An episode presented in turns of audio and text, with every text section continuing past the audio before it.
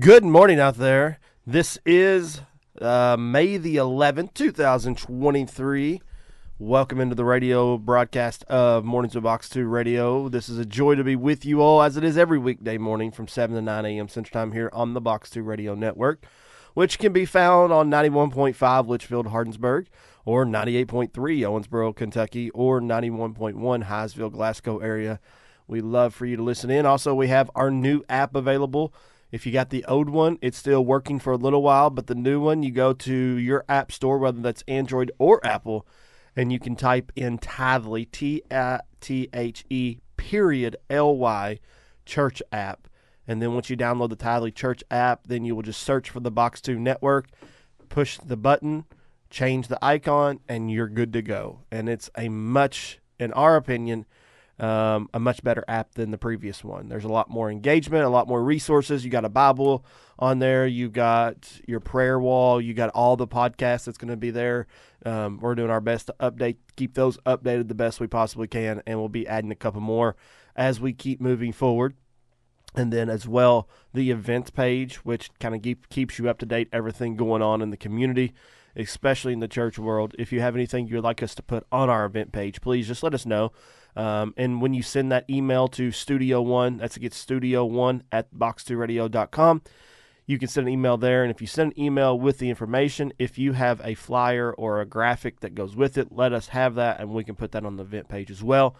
And um, it's a great tool to serve the community so that everybody can be Um, I mean, how many times do we sit there and go, oh, I forgot what the dates for that is? Well, now you can go to the Box two app, and if it's something we're announcing, it's going to be right there. And we want to be able to serve the community the best we can with our events page. And so excited for that. And, of course, you can listen live to the Box two Radio Network via the Box two app or via box two radio dot com. There's a live listen live link there, too. And, as always, we're Um, just gradually making improvements step by step into the streaming. And eventually, within the next week or so, we will actually upgrade our whole streaming behind the scenes system and um, try to get that running fluently and smoothly. And you shall hear, you should hear a actual, I don't want to say tangible is not a great word, because tangible means you can touch it, but it will be a Um, a real difference that you will notice. We'll just put it like that in the streaming quality of the app. So we're very excited that all of uh, all the happenings by God's grace that's going on here at the Box two Radio Network, and we're just going to keep climbing this m- mountain and seeking the Lord's will and doing whatever we can to please Him and to be uh, the best for the body of Christ that we can possibly be, and serve you all in whatever way that the Lord asks us to. Amen. Well, it's Thursday, and Brother Greg's on with us. Brother Greg, how are you doing? I'm doing just fine. Doing just fine, Brother Ron. That's what Roger used to say all the time. He even had a coffee cup and a T-shirt. And so we went out to a restaurant yesterday, and the crew went out and ate, uh, some of the crew went out and ate lunch together, and uh, we took Roger. It was not by choice. He was here, so we couldn't say no. And uh, that was Roger's idea. And so I took to the restaurant, and they made they said, now next time make sure he's not with you. And I said, I'll try, but he just keeps following us around. We don't know what to do. Uh, and so we love Roger around here. And you're gonna get some more calls. I'm, I'm telling you what. Now Hannah's my witness. She's here. She's here every day with us now. Am I wrong? Like, everybody sees me pick on Roger, but nobody ever sees Roger picking on me. No, Roger Roger picks. Hey, but sure. The thing about it is, see, Roger's been at it a while. That's true. He knows how to do it right. So, everybody, look, Aaron's so mean to me, right? He's very so, sneaky about yeah. it when nobody else is yeah. around. You know yeah. yeah. Uh, he's got it. He's, he's, he's got it figured out. He knows how to win people's support. He should he should almost look into politics. Um, and so we do have a guest this morning. Speaking of politics, we have Richard Heath's going to be on with us today. I do believe he is running for the Department of Agriculture. He mm-hmm. has been a state representative. Um, and so am I correct about that, Hannah? Yep. yep. Mm-hmm. And um, and so excited to have a conversation with him at eight thirty. Got a lot of good Bible questions from seven thirty to eight thirty today. Uh, we're going to talk about worship songs a little bit. There was a question about that. We're going to revisit the issue uh, or the the question of the blasphemy of the Holy Spirit. We're going to get to that one again today. And then there is some runoff questions from yesterday's about reverence and honor. And um, enjoyed that conversation. And um, now I again, we're I want to stress some things when we revisit that that I didn't mean by it and things I did mean by it. And so um, we'll we'll see what we can get to by the grace of God. But very excited about all that. Again, just a quick rundown of a couple announcements. We have Man Up May twenty-fifth, Crosspoint, six thirty p.m. We have Coffee with Jesus May twentieth, four o'clock p.m. at Abundant Life, uh, Old Victory Heights, for those who don't know where that's at, or for the most common phrase, the church behind Taco Bell on the hill. And um, and so that's a, that's going to be May the twentieth, four o'clock. We have Bethel Christian Academy graduation here at six o'clock on Friday the nineteenth. Very excited to celebrate those seniors. And I don't know when graduation is for Grayson and Brett County. Not sure. I'm not for sure of those either. Graduation night. Uh, well, it used to be on Sunday, and then I think it went to a Friday, and I don't even know what day it is on now. So um, I guess if anybody has information on that, we would be gladly to get those for families that have um, uncle, nieces or nephews that are graduating that wants to know. Um, I don't have the information for that, but if somebody can get me that, I'll be gladly. I will gladly announce it on the air for you guys. And then our girls from Bethel Christian Academy, seventh grade and up, is going to be heading over, and they're having a tea today. I still don't know what you do to the tea, but I hear there's food, and that would be all that matters to me. Um, and my favorite thing about a tea is I'm pretty sure that you get to dress up, and you get to stick your pinky out when you drink, and it's a very formal event, and you must say cheerio instead of thank you. We are and having tea at the tea. I'll you are having spoiler. Tea. Is it hot tea or sweet tea? No, sweet tea. I love sweet tea. This is the South. This is my kind of South. That's my South tea, all right? So do you have to stick your pinky out when you drink sweet tea? Um, I don't know. Because sometimes I've drank sweet tea and my eyes roll back in my head because it's so sweet. So I don't know about my pinky sticking think, out. I don't think we'll enforce the pinky rule. Oh, you should enforce the pinky rule. Charlie bit my finger. All right. Uh, all right. Anyways, got to move on. Can't get hung up again. Uh, I got hung up on food yesterday, and um, well, we didn't. We I meant to finish John eight, and we didn't finish John eight. I only got a few we verses, did. And then we'll move into John nine. Which announcement are you? Man Up. You announced Man Up. Coffee with Jesus. Then the healing conference in Owensboro this weekend. Friday night and Saturday as well. You can go onto the page and find more information concerning that. And, um, and of I course, have you have a, you have one that's coming up in June, and you could you could do that one, Hannah. I'm super excited about this one. So I have never been a part of hosting a women's conference, but this is something that um, kind of came up at the last Coffee with Jesus. We were praying, and the Lord um, kind of started talking to me about like vulnerability and um not getting in a hurry with his presence, um and so all of that. There was a few of us who all felt the same thing, like we were feeling led towards a women's conference, um and then we have had already asked Megan Fortner to come down um and be a speaker at Coffee with Jesus, um but we also have a women's ministry here at uh, Bethel called the Arrow Ministry, a rising remnant of witnesses. We're still trying to We we think it should be women, but um, name but, change. Yeah, name change. Well, I guess we could change it.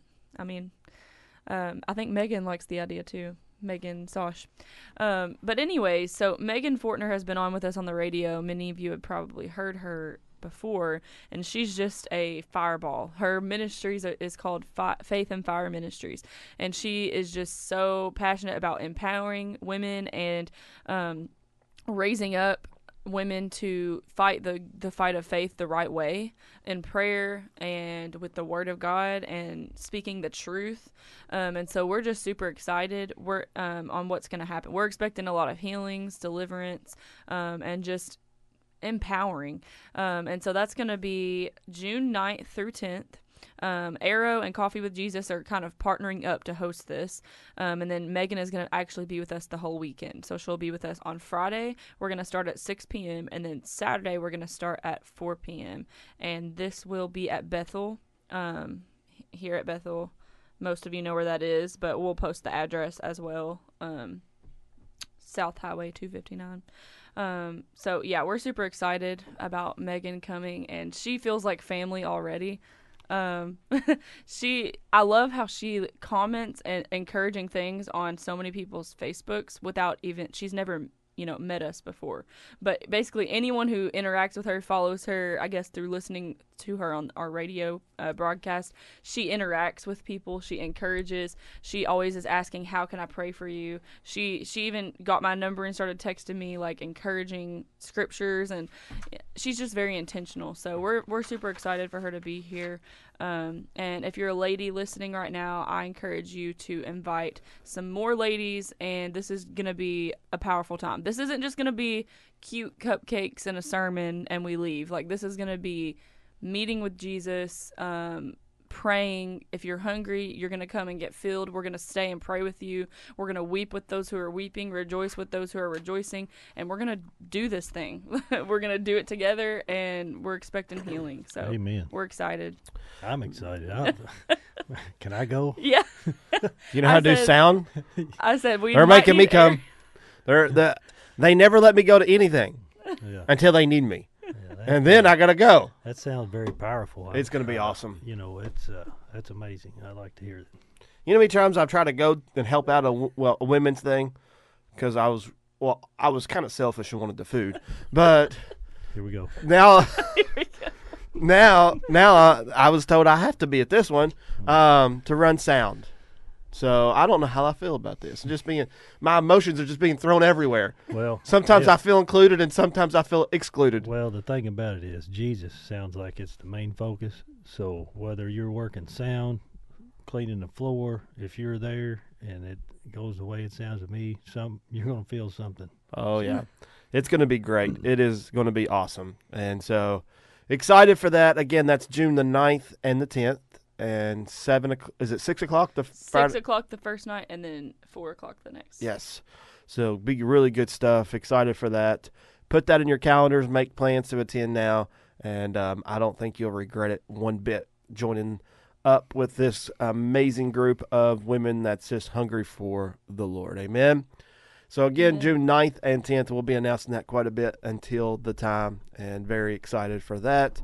And very excited for the girls to have their tea today, and very excited for to see what Greg is going to say today as well. You always have a lot of good things to say, Greg. We, we've uh, been enjoying you to have beyond.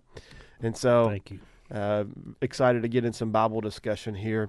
I know, with all of this teeth stuff, I was like, man, am I going to be able to make the broadcast this morning? Because I just felt like we have so much to do, and I didn't want to miss it. But Jamie was like, I think I think they'd be okay. They have Greg on, and he's normally, he talks, you know, he has some good things to say. And yeah, I was like, he don't ever shut up. No, it just surprised me. It didn't surprise me. What they me say about me. That, but uh, I I just like to see the growth, because I feel like when, like, I feel like maybe you were a little bit nervous the first time that you came on, but oh, like yeah, the was. more that you're on here, you just have more and more things to say. Yeah, good things. Well, well let I me was, just. I was really nervous. First. Let me just say this: this is this is how Roger picks. We was at lunch yesterday, and we were talking about a um, in like an internal ministry to Bethel, and you know, kind of the what's going on in the future and all that kind of stuff. And so we were talking quite a bit. And Roger looks at me and goes, you just never shut up, do you? He said, I can't even eat in private. I can't even eat in silence, can I? I said, Roger, I was talking. He said, I know. You talk all the time. You just talk, and you talk, and then you talk some more. And I'm just thinking in my, he- my head then, I said, well, I talk like you eat then, Roger. And you just eat, and then you eat, and then you eat some more. And see, th- these are the kind of stuff that nobody else sees.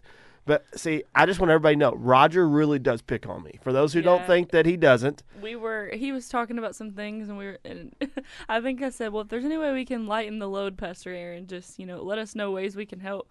And then I think Roger said, there ain't no helping him. He said there ain't no helping him. Yeah. See, I don't even know what I did to him. All right. Well, we are in John chapter eight. And, um... Really, we we've pretty much covered this. I think I just want to read the last couple of verses. We've already covered it, but um, then said the Jews unto him, thou art not yet fifty years old, and hast said thou before Abraham. Thou hast seen Abraham. Jesus said unto them, verily, verily, I say unto you, before Abraham was, I am. Then they took up stones to cast at him, but Jesus hid himself, and went of the temple, going through the midst of them, and so passed by. So again, um, there he is. There's totally God and totally man right there. Yep. you know, uh, I heard you talking about, you know, for him to, I don't know if he just disappeared or if he just blinded their eyes as he walked through the crowd. Either yes. way, you know, uh, he hid him. He hid himself. Yep. I don't think he was hiding behind, you know, statues and kind of going from one statue to the other, whatever the temple. I don't, I don't, you know. He's probably not playing hide and seek. I don't think so. I think he walked right through the middle of them, and he caused them not to see. And, uh, yeah, that's yeah. totally God. Yeah, and I think, though, I think to a, to a, to a sense, I think he can do that as well in our lives as well. And I think that there's probably times that the enemy thought he had us or something's going on, and the Lord just hides hides us in his shadow. He hides us in his protection.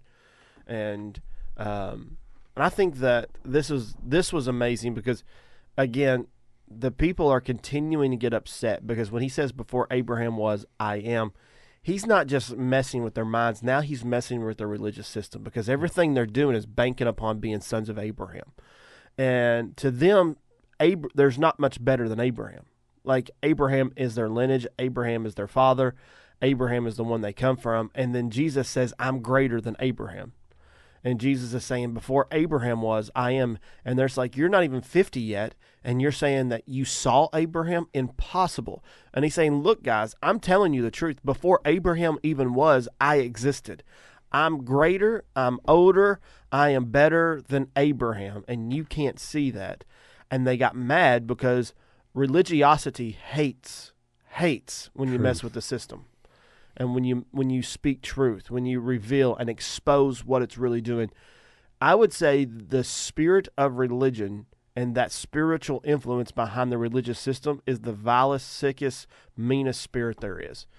And a, a lot of the wars fought in the world are over religion. A lot of the money, a lot of the greed, everything is coming from religiosity. Over and over, we see where religion is a key player in extremism. I mean, you look at extremism in America, I mean, the world today. If you look at Islamic extremism, um, Hindu extremism, what's it all about? Religion. It's all about religion. And they're doing that because they hate us, because their religion tells us tells them to hate us. And, for example, like a lot of the Islamic extremists, they hate us because to us, to them, we're the great Satan, where and Israel's a little Satan. And so why? Because of religious hatred, religious systems, religious um, issues, and this is what Jesus is just smacking in the face, and that spiritual um, divisiveness, spiritual hatred behind all these is coming up. So it's actually exposing itself, and they're picking up stones to kill him. I mean, they're about to kill the Son of God, and he just disappears in the midst. Well, one thing that I see here also that we can take away from our everyday, personally, one-on-one with Christ here, is that if we become uh, full of ourselves, then he will hide himself from us. And it's really not him hiding himself. It's us being blinded by our own pride, our own, uh, I don't know what you call it when you think so much of yourself, high-mindedness or whatever. Self-righteousness. Self-righteous, you know, yep. the, and these things, and, you know, uh, you know, some people, they've they've come from a long way, and uh, and it goes to their head. You mm-hmm. know, uh, maybe they they didn't have a good start.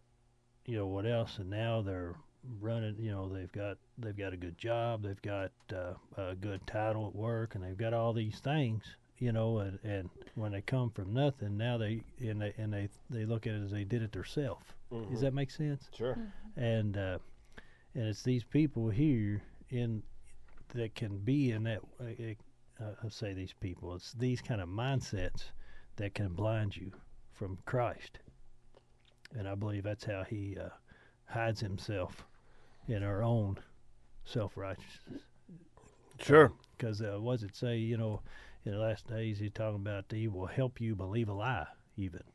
Mm-hmm. So if he's helping you believe a lie, that's him hiding himself. Mm-hmm. You know, because if you're believing something other than the truth, he is truth. Yep. Anything instead of Christ is antichrist. Now, I love this because we're going to flip to John chapter nine.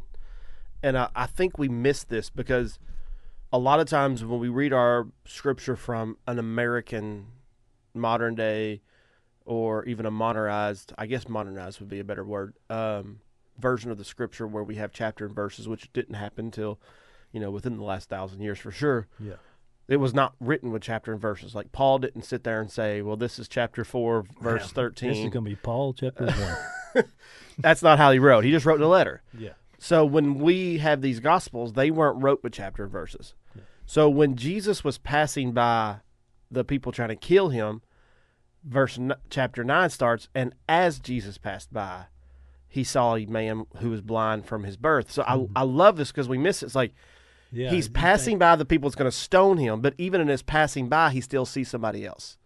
Yeah, see, and, and that's that's that's uh, that's a good one there. I mean, because you would go to the next chapter. Okay, now here he is at this, but it's it's it's, it's, it's not carrying through. He just passed by the crowd's going to stone him. Yep. And while he's doing that, here's this man laying here. So somehow the stone. I don't want to say the stoners. That's bad. Um. uh. The people who stoneth, uh, they couldn't see him. Yeah. They could not see him, but yet mm. the blind man could, in essence. Like, the blind man didn't miss him because he went to the blind man, but he's able to pass by. And I think that is strategic because if he walks into the room, there may be some people in the room who miss him and some people in the room who receive him. This is a... an Man, this is very powerful here on this chapter nine. I can't wait till we get started on it. The, and, what, this this blind man. Yep. And so we have a blind man, and what we know in verse one is he has been blind from his birth. Um, we don't have, I don't know, I don't think we're, I just making sure, I don't think we're ever given a name of this blind man. We just know him as the blind the man. The blind man, yep. And he was, he was blind from birth. Jesus passed by The, the people who were stoning, and yet Jesus saw him, even in the passing by. So however Jesus was passing by, in the midst of this, he still saw the blind man, and his disciple asked him, saying, Master, who did sin, this man or his parents, that he was born blind? So now we have this indication, though, that even though the ones who were trying to stone him, like, that he got away from them, but in the midst of getting away from them, his disciples were still talking to him. So I really love this whole scene. Like, I think we've skipped over this whole scene, but this whole scene's feeling, the more you dive into it, more supernatural. Because, all right, so say say this was even a natural thing. Say he has no spiritual, there's no supernatural getting away. He just, they surround him and move him out.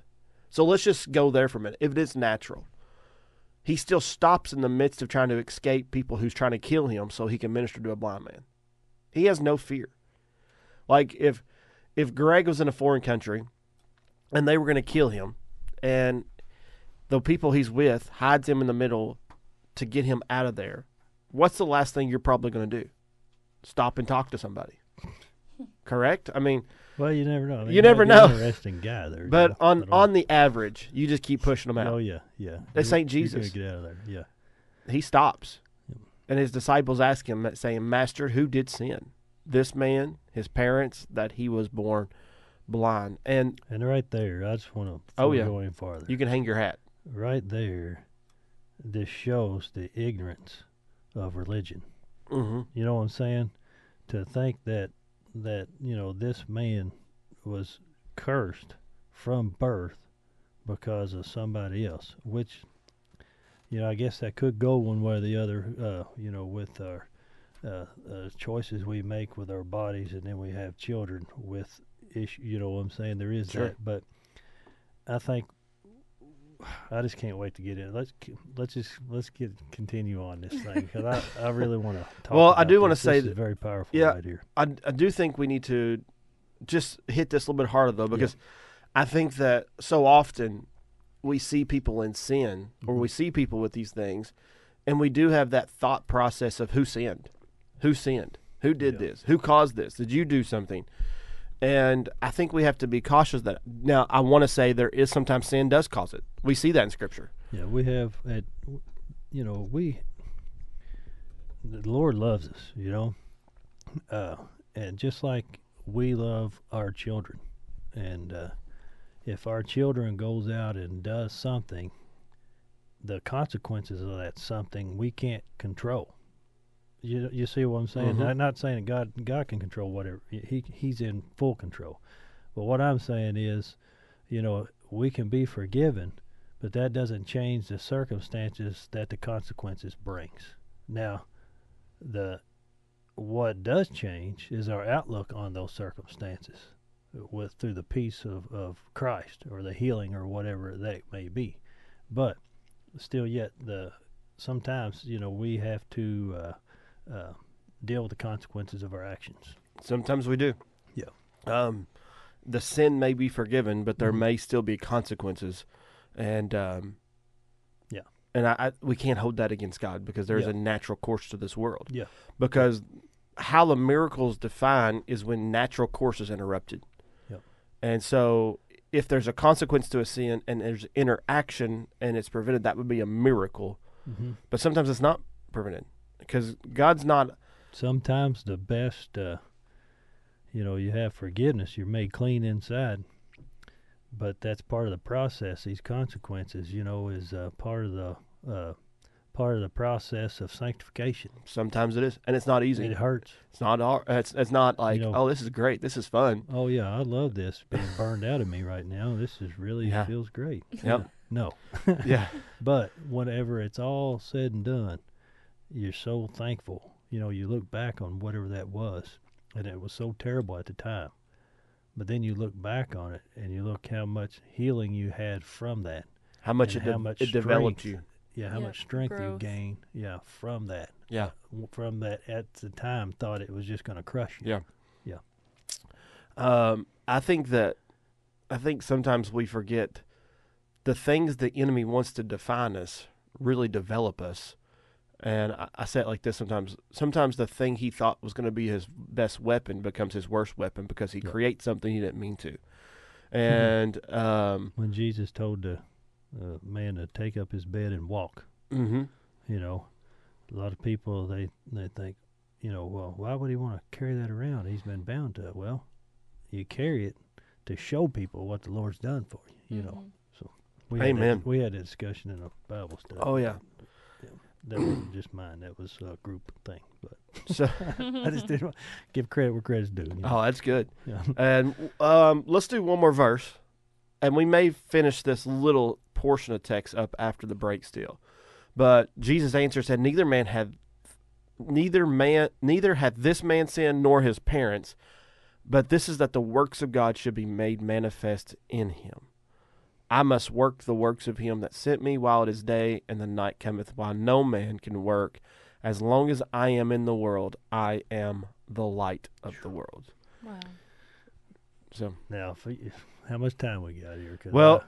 let's do this. Let's take a break, yeah, and then we're going to come back and finish mm-hmm. this portion of text. Um, and we'll read our first trivia question and get that out there. But it's good stuff, and, and I don't want to leave that hanging. So... it's kind of like this draw to say, "Hey, stay tuned because we're gonna we're gonna have some fun stuff happen here," because um, that's that's rich. It's a rich scripture. Uh, Thursday question number one, sponsored by the Sicilian Bank. What did Elisha do to make an axe head float to the surface of the water? And no, he did not put Flex Seal on it. Um, what did Elisha do to make an axe head float to the surface of the water? two seven zero, two five seven, two six eight nine. We'll be right back here after the break with more of John chapter nine here on Mornings with Box two Radio on the Box two Radio Network.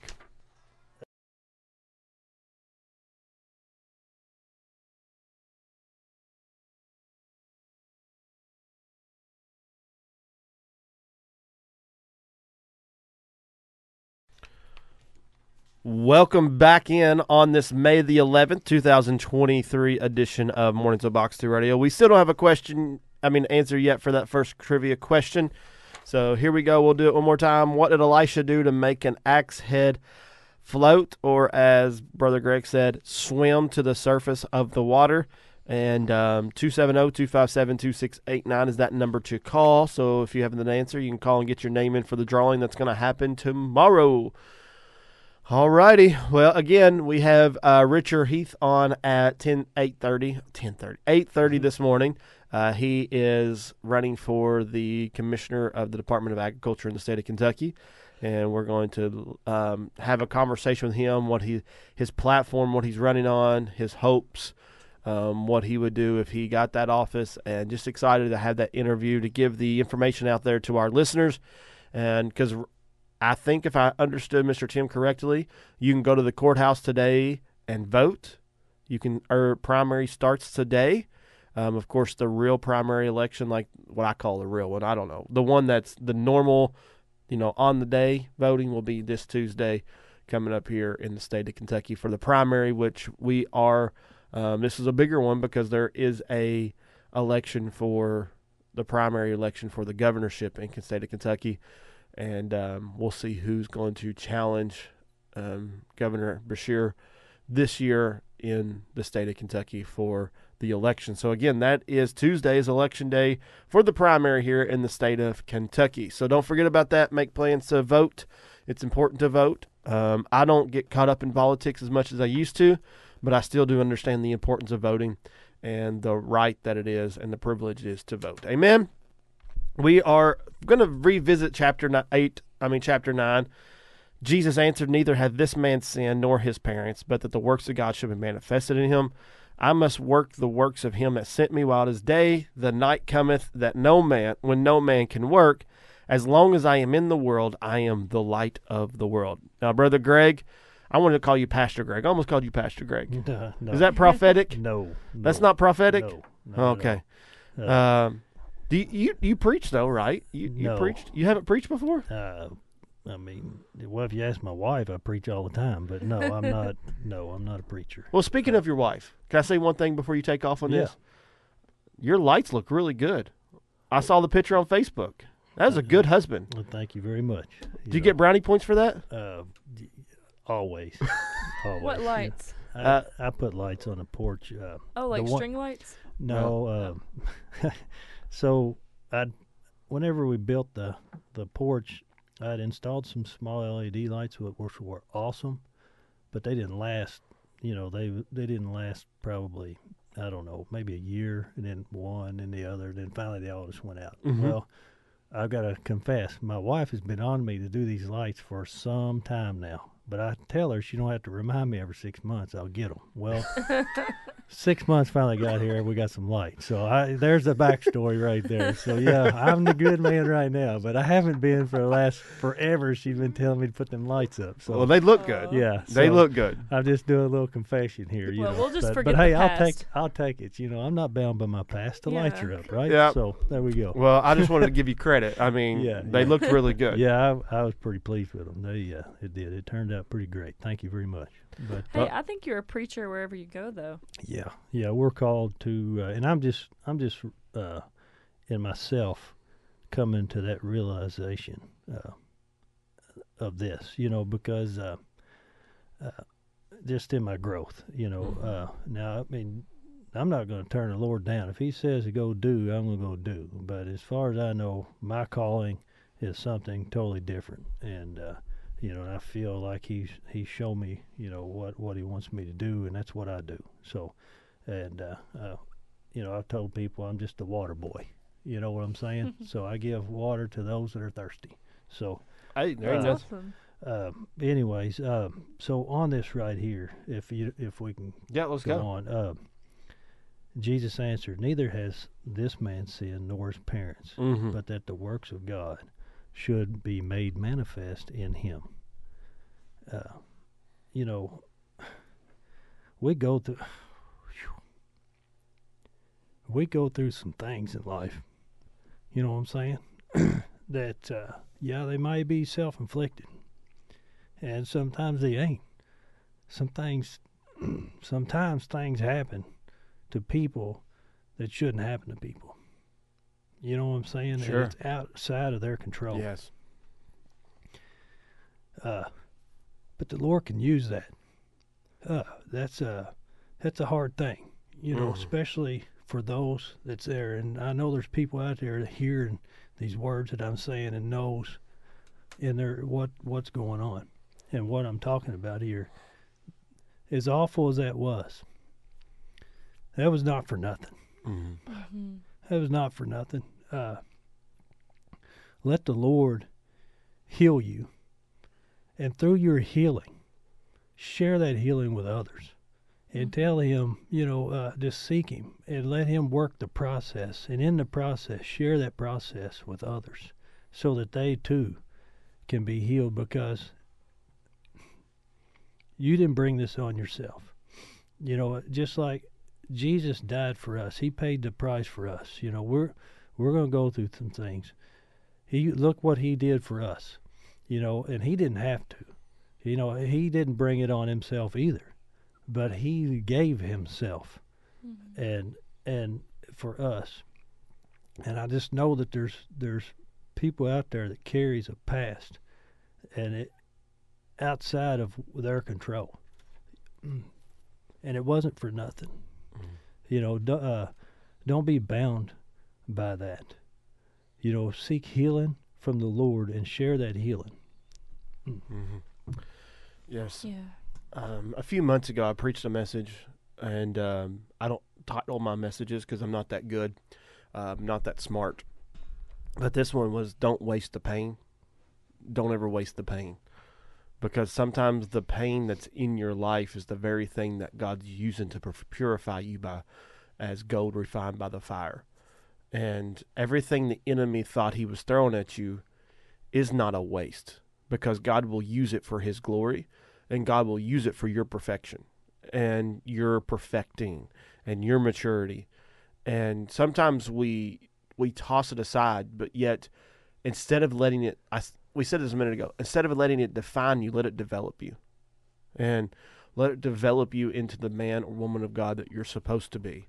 And, yeah. um, you know, just recently when me and my wife walked through what we walked through with the um, tube exploding, with the miscarriage, losing the baby, Heather almost, you know, honestly almost dying, unless it was a supernatural invent- intervention of God. Um, in that season... We, we were. You're devastated. You're worried.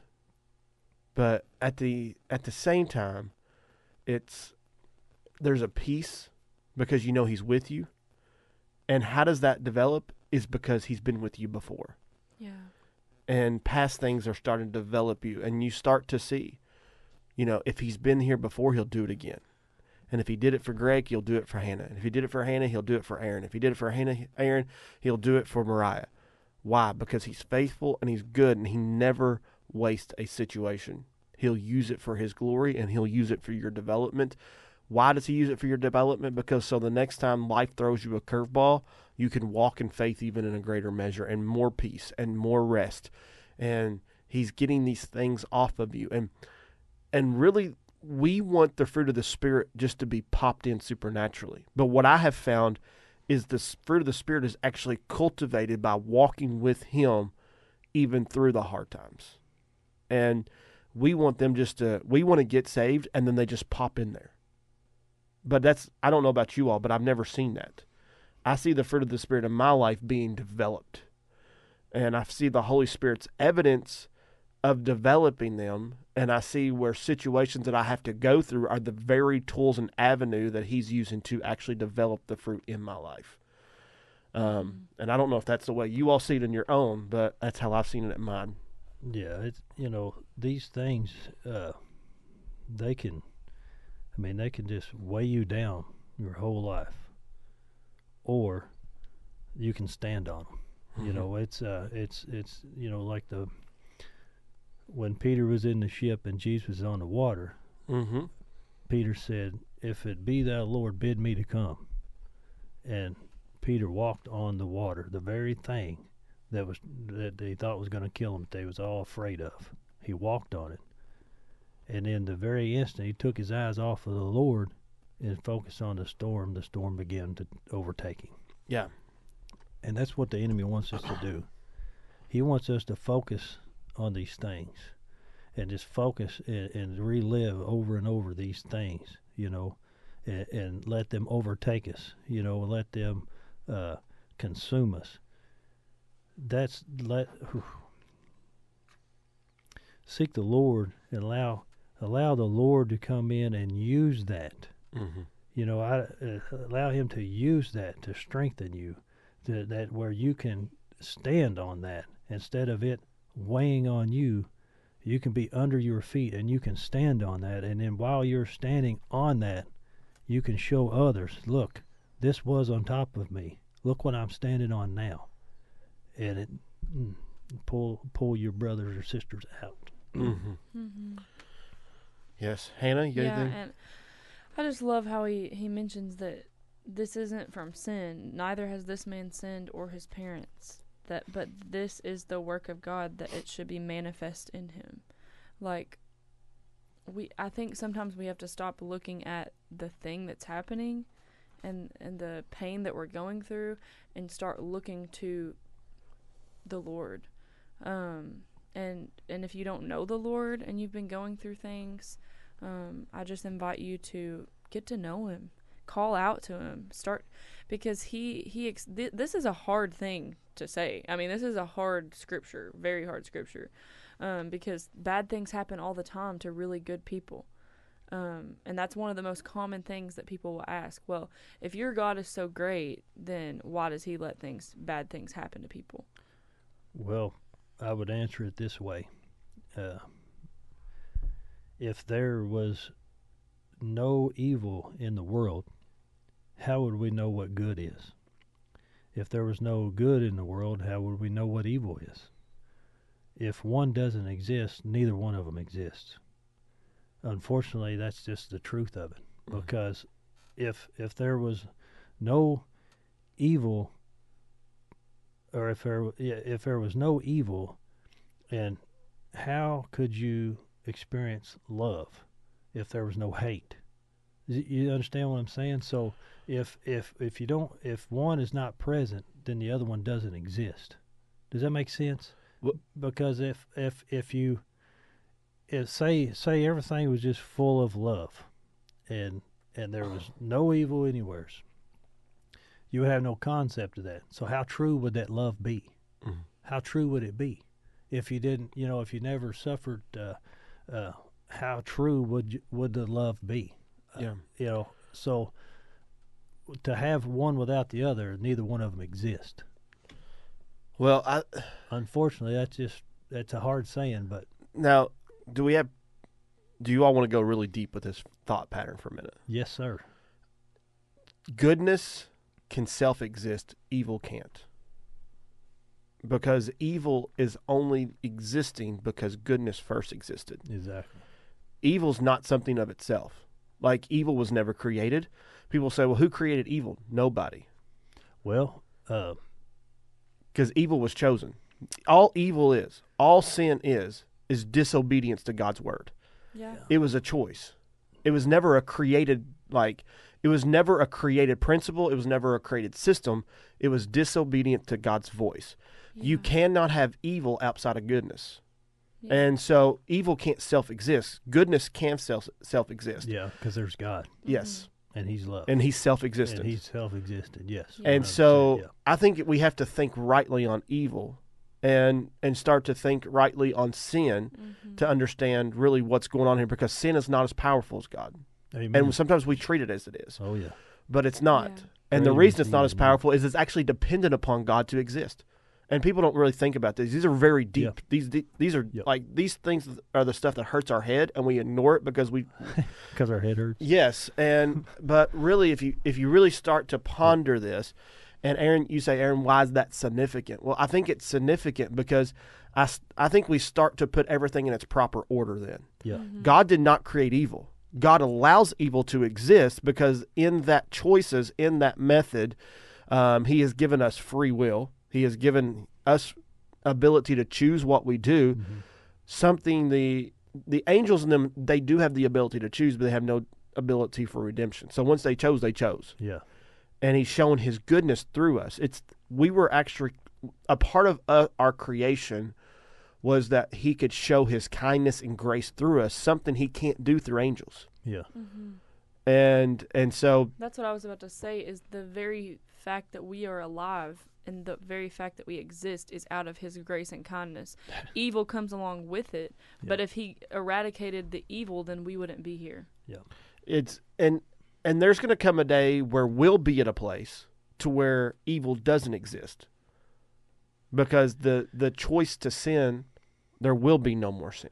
Well, and and going in this deeper, I believe that it's uh, the reason that it's here is so that we can experience His love, because God is love. Yes. The only way to experience His love is you have to have something to compare it to. Mm-hmm. You see what I'm saying? So uh, we did not create evil. We are, you know what I'm saying? I, I, I mean, sin, we fail or what have you, but God created everything. Mm-hmm. Everything has a purpose. It's a check and a balance for His perfect plan. Mm-hmm. This is the way I look at it. Not, I'm not saying there's nothing evil in God at all, whatever. But in order for His plan to be to be carried out, it was part of it. Yes, it has to be part of sure. it. It's, he did. Satan didn't fall on uh, like it wasn't. And oh, it caught man. off guard, off guard. Oh man, I yeah. thought you was gonna be the good one. Boy, yeah. was I wrong? No, you he had a lamb saying? slain before the foundation of the world. For, yeah, before the foundation of the world, it was in His plan. Yes, it so, was. I mean, it, you know what I'm saying? It, it, they have to. You have to have them both. Yeah. In order for us. Now, I'm not. Now, we're not God. God mm-hmm. is ab- above, beyond anything we can ever think or imagine or anything. But in order for us to experience love, we cannot do that without evil. Yep. That there's no. Is that? I hope that mm-hmm. makes sense. I mean, well, unfortunately, that's just.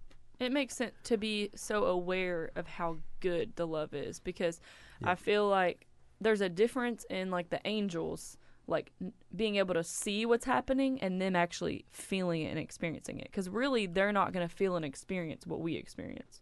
Yeah, well, they can't because they, can't. they don't know the power of forgiveness and love no, the way we do. Because they yeah. just, that's, all they know is spiritual. All they yeah. know is where, you know, what yeah. they know. But we have been able to experience both spirit and flesh, both love and evil. Because we and are created in His image yeah. and His likeness. Well, they not. they know good and evil probably on a greater scale than us. What they don't know is redemption and grace. Mm-hmm. Because yeah, that was never bestowed to them. And but I think pushing farther with this whole goodness and evil thing, God did not create evil. Evil was never actually created. It wasn't like God sat there and said, I create evil today. Well, I mean, it was chosen. It was it was the disobedience. It was a rebellion. But also I think it's important, and then I don't wanna I don't wanna like I'm not trying to talk too much, so I'll shut yeah. up in just a second, but um, it's also important to note the that Satan did not create evil, because Satan is not a creator, and we've got to stop putting him on a level of God in creation, because he's not. All right. Well, so you just said it right there. So if God didn't create evil, Satan didn't create evil. The, the God's God. Yes. And He created everything, well, good and evil. But I don't... You see what, you see what I mean? But God, ne- like, it's goodness, necessary. Goodness wasn't something that God created. Goodness was something God was. Yeah. And evil is complete contradiction to good. Mm-hmm. So it's the opposite, but it wasn't like, it wasn't a system that's created. It was disobedience that was chosen. If the disobedience was never chosen, evil never existed. Yeah. So it's not like a created entity or even a created system. It's well, something that we chose not to do the, the will of God. And Lucifer was the first one to do it, and he rebelled against Him with one-third of the angels. Yeah. But Satan did not. Like, this is the things that's, it's Satan really hard. Do what the Lord he can't him. create. Yeah. He can't create. Yeah. And God didn't create evil per se. Well, the Scripture talks about Him creating, like, he, he created the, He gave us the ability to choose. He could have stopped that. Like, He could have stopped that completely. So, but He's not like the, I say it like in, in theology we teach this, He's not the doer of evil, He's the allower of evil. Now, You're right, evil, there evil, was nothing made that was made that wasn't made yeah. by Him. But what I, what I think it's for a purpose. But I don't think evil was made. That's what I think okay. I'm trying to get to. Well, I, I'm with you, but it sure is here. It, here oh, it is here. It's a real deal. But it's here and, because uh, of our choices. Exactly. Because it's the evil. Right. It's the opposite. Now, there's their spiritual thing.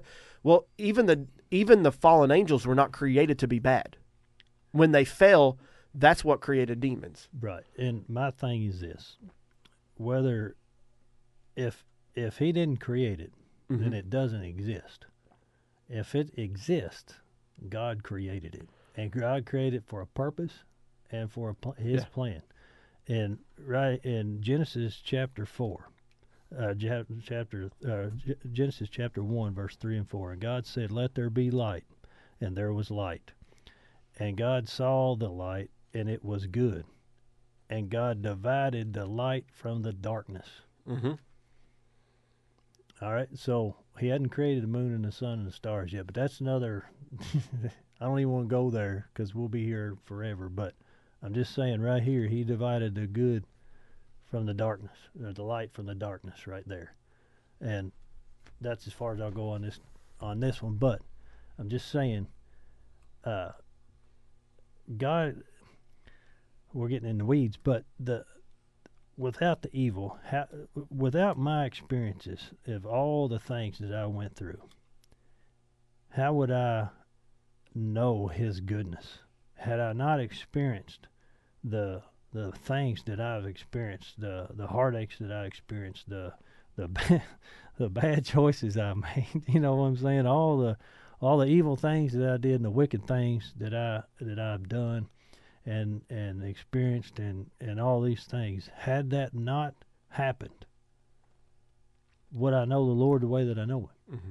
Would I would I turn to God the way that I am now? You know, it says tribulation brings repentance. And, you know, without the tribulation, how can you have tribulation if there's no evil? Mm-hmm. It's it's it's part of the process. You know, I mean, it's just, that's God's, God is perfect. Mm-hmm. And perfect in every way. He's he's outside our understanding, that's for sure. Yeah. You know, because to me, I'm with everybody else. Why can't we just do away with evil and just everybody just be good? And everybody, well, how good would that be if we didn't have nothing to compare it to? Mm-hmm. It would just be what it'll be. Yeah. At where would the truth, where where would truth come from, if there was not, if there was not an op- alternative to truth? Mm-hmm. How? Why would we seek it? Why would it be so valuable? Why would wisdom be so valuable? Is, you know, when he tells us to search for wisdom and and, and, and gain uh, out of which way. I, I digress. Well, no, I mean, it's I, necessary. I think it's, it's necessary. Well, and yours is not for nothing. You know, like this man here, uh, it was not for nothing. This this blind man that was uh, blind from birth, he had a purpose and a plan, and God's glory was revealed in him, and mm-hmm. that's. I believe through this evil, God's glory shines through. Yeah. And I would say evil is the result of sin. Yes, one hundred percent. Because when sin was committed, evil was introduced at that point. Yes. Because that's whenever the fallen angels fell. They became demonic forces at that point. And there was rebellion. There was hatred. There was malice that's, that was released. Curse the curse on the earth, all well, these all things. All that took place before sin, because yeah. lust conceives us, yes. and whenever it conceives, then sin. And, and because there's that temptation, there's that sin. That heart issue that's yep. going on, and I think it's a big subject to talk about. And and the reason that I will talk about it every once in a while, I haven't got it all figured out. This is hard. Like I mean, I'm not sitting here as an expert on this thing. I'm sitting here trying to think my way through it, just like everybody else is. But also, I. I want us to stop giving Satan creative powers. He ain't got none. He don't have yeah. it. He is not God. We he's are, got marching orders. That's all he's got. And and he ins- and we always have to remember that what he does is his submission. He mm-hmm. can't operate outside of submission. That's right. You will never find it in Scripture where he does. No. Nope. And people try to make it says he does, say it does, but he doesn't. No. Nope. Like he, when he went after Job, everything he went after Job with, he had to get permission. Yep. He Every had to go up there thing, yeah. and ask.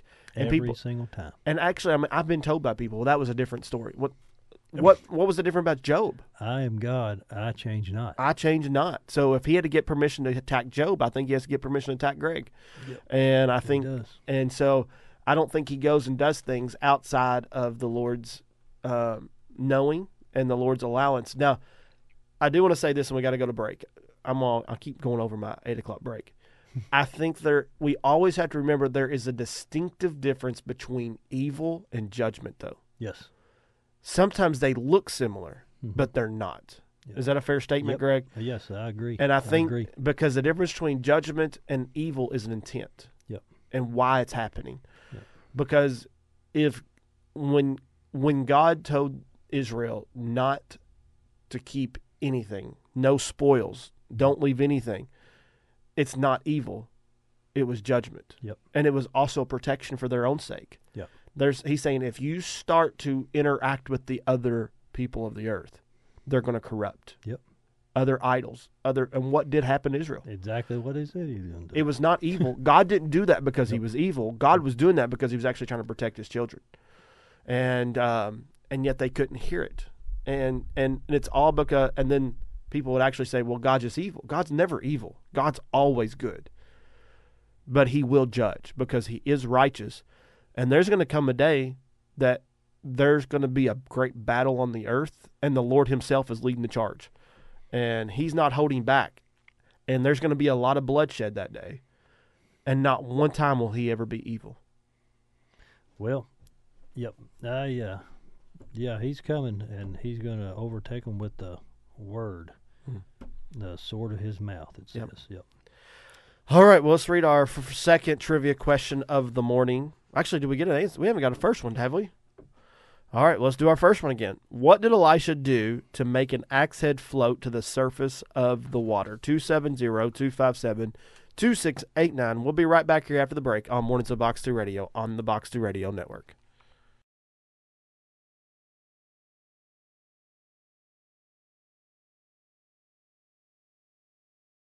This is getting deep. We are back here on this May the eleventh, twenty twenty-three.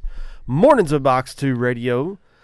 We have an answer for our trivia question. Miss Carla Nash. It's really good to hear from you, Miss Carla. We sure missed you guys a lot, and it's really, really a blessed um, thing to hear from you guys. Hope you are well. I saw on Facebook where a kiddo wasn't feeling well the other day. We'll continue to pray for them, but congratulations on getting the answer right, getting your name in for that drawing. Again, really good, really, really good to hear from you.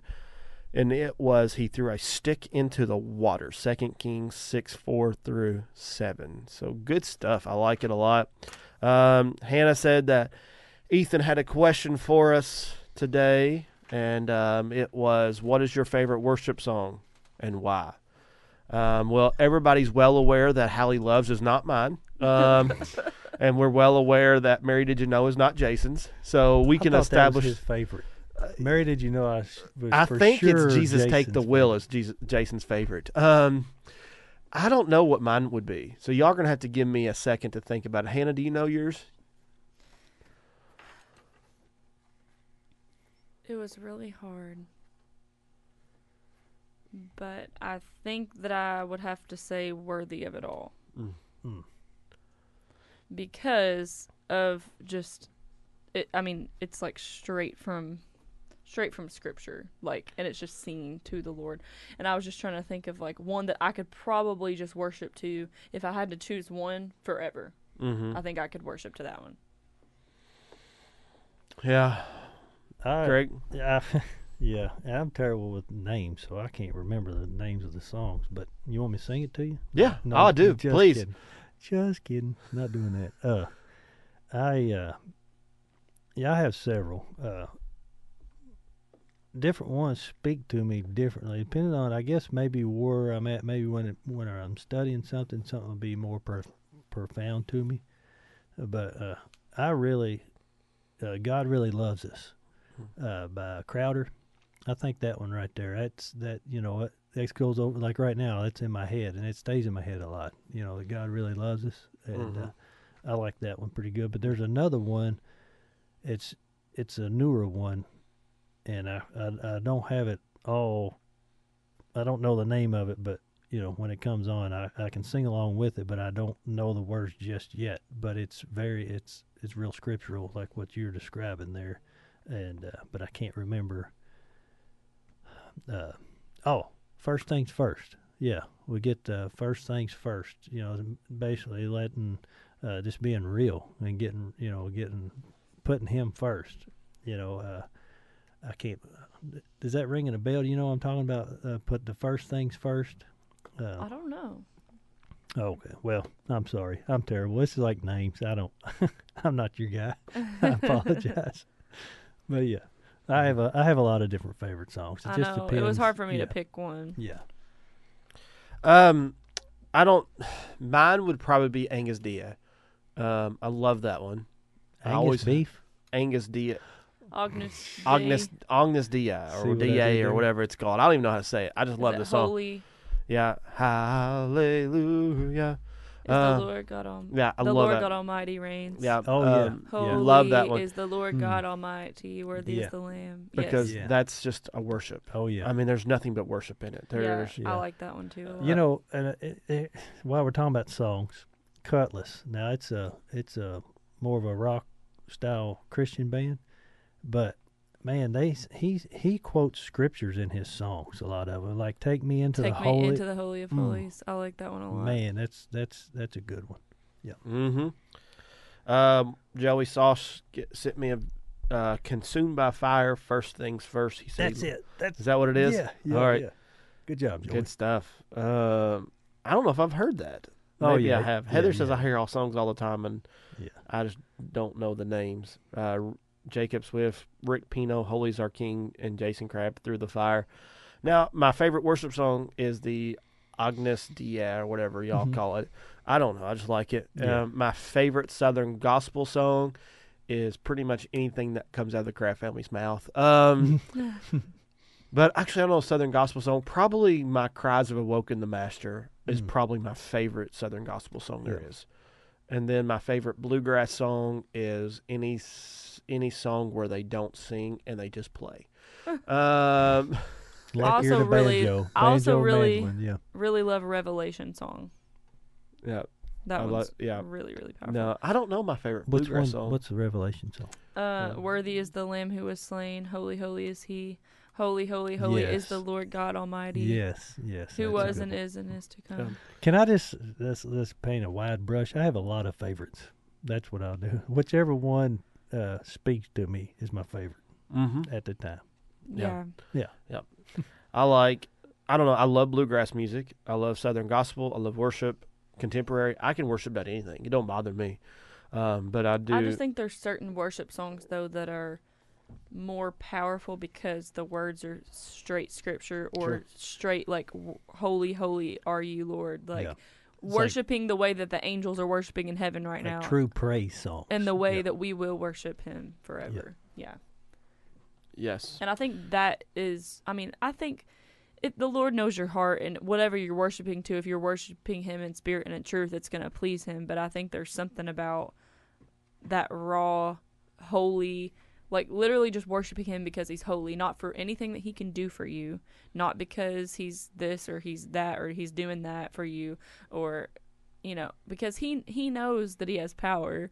He knows he knows that, but to have, you know, to have gratitude, for us to have gratitude for what he's done for us and to acknowledge his holiness and pray, you know, mm-hmm. uh, there's a difference yeah. in those types of yeah. worship songs. So yes, um Jacob Swift said something, and me and Jacob finally agree. Um, so he loves C C Winans, Winans or whatever. Uh, I don't go with names. I don't listen to a lot of music, so people people think I listen to them. I don't. Um, if I have AirPods on, ninety-eight percent of the time I'm listening to a sermon. I got you. Um, but I do think probably the best – you hate to classify worship leaders. But I do think the best worship leader in America right now, hands down, is Natalie Grant. I don't know if you can beat her. With an anointing, with talent, sound, anything that comes out of her mouth is just raw goosebumps. Yeah. Take me up into the heavens. What's she saying? I don't even know. Oh, gosh. I mean, I she just she sings is. with everybody. like, oh, okay. Um, Heather and Breck went not too long ago to a con- her, her worship nights in mm-hmm. Bowling Green, but... Um, She sang Worthy with Maverick. I mean, she sang, what is that song? You know, um, Gratitude with Maverick City. Not Brandon Lake the other day. I, I want to I want to point this out, too. You know, when you talk about praying without ceasing, mm-hmm. you know, when you're listening to worship music and you're worshiping, that's praying. You know mm-hmm. what I'm saying? People, mm-hmm. they, uh, we had this conversation before, and this just kind of come back to me on this, you know, uh, you know, and being in co- uh, conversation with the Lord. Well, when you are, when it's not just background noise playing, whenever you're into it and you're listening and you're worshiping, that's that's uh, that's praying. You know, you're communicating with God. You are sharing your praise to Him. You know, uh, if it's true, I mean, uh, or at least that's the way for me. I'm assuming it's it's, I'm, you know, I, I guess it's the way yeah. everybody. I'm does. not against yeah. worship music. I don't yeah. want that. Oh yeah, oh yeah. yeah, yeah. I know. I'm just I'm just talking about. You know, I was just wanting people to know that when they have their worship music on, and they are singing along and they're feeling these, you know, that that that uh, they are communicating with the Lord. It's a know? form of prayer. Yeah, it's a form sure. of prayer. You know, an and adoration. Uh, yeah, and it's uh, uh, and and He uh, inhabits our praises. And what is praise and worship? praise yeah. and worship. You know, and uh, that's why whenever you're doing that and you really focus on Him, these songs speak to you because He's speaking to you. Yeah. You know what I'm saying? He inhabits our praises. So whenever we're praising Him, He feels this, we can feel His presence come upon us. And then what, you know, I've experienced a lot of things. Yeah. I, I, I've, I've experienced a lot of things, but there's nothing, no experience to compare to the presence of the Lord. You know, That's being right. just filled and and just completely moved by the by the Spirit of the Lord. There's nothing on this earth that, that can compare. Mm-hmm. Mm-hmm.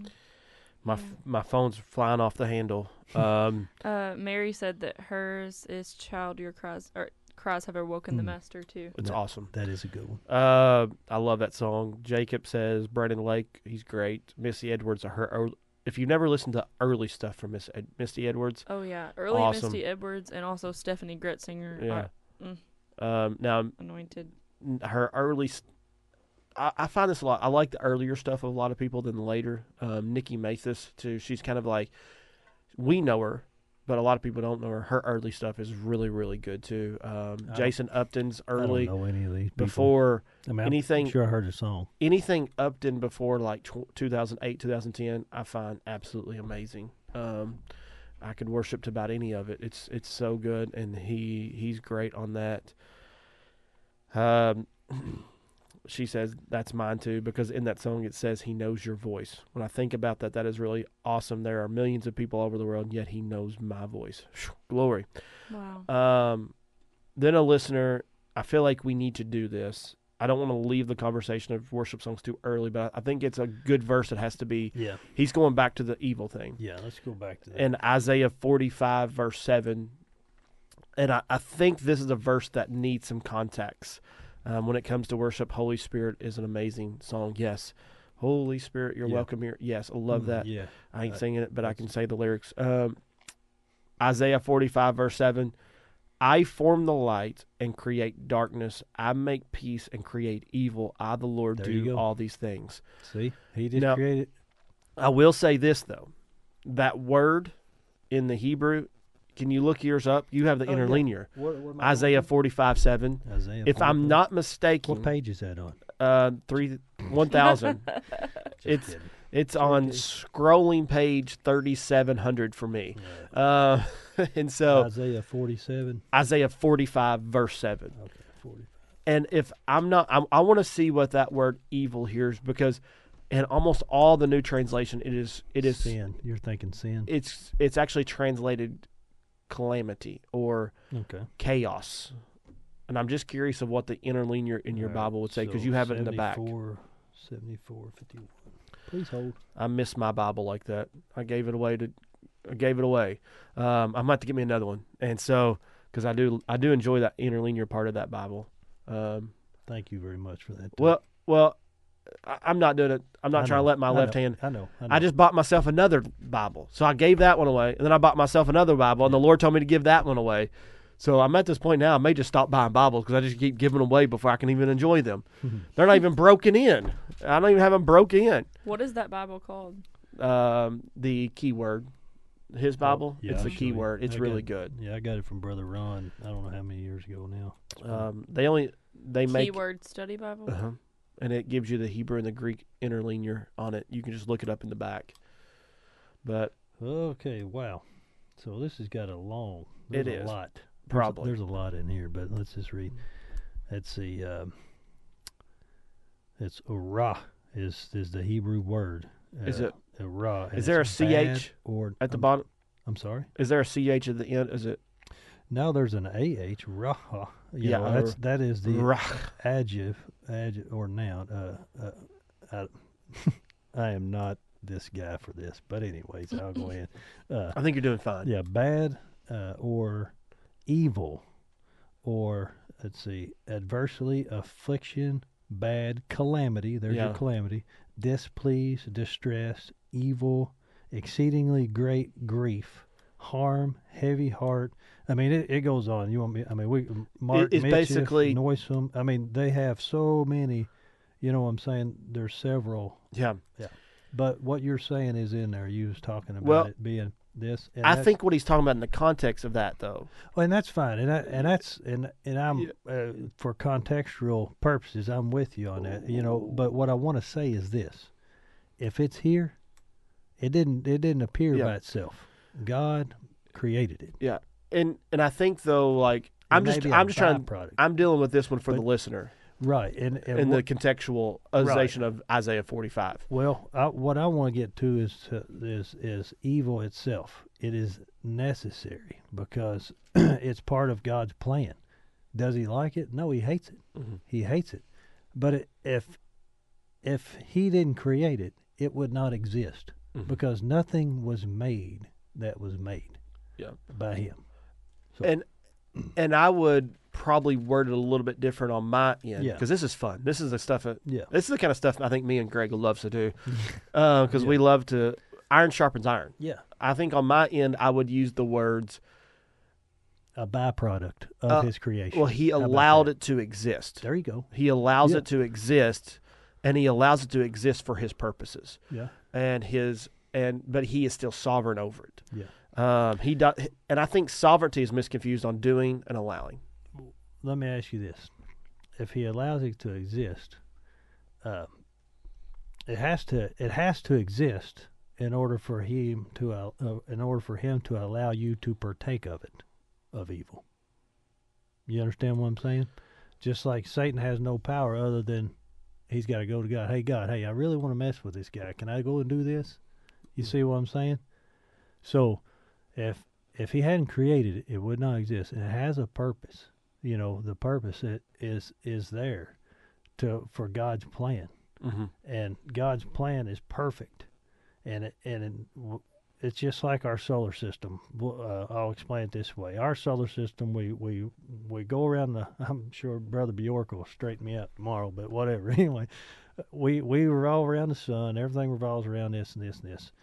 If one little thing gets out of whack at whatever, you know, one. one aspect gets out of whack, the whole thing is out. You know what I'm saying? Like we, if we move too close to the sun, we burn up. We knew if we move farther away, we freeze to death. Mm-hmm. It's perfect. It's His plan. If anything is not there, the plan doesn't work. Mm-hmm. And without evil, God's plan doesn't work. Yeah. And well, He's God perfect. Gave us free will so that yep. we would choose Him. Exactly. So we have to we have, have a choice. choice so that we can choose Him, and then that's a different form of love. Like that's yeah. truly loving God yeah. if we're choosing Him. So it's a purpose. And also He, um, in Ephesians, it says that He knew us before the foundations of the world. I believe that's how it said. Yeah. I might be saying that wrong. I just found it earlier. Yeah.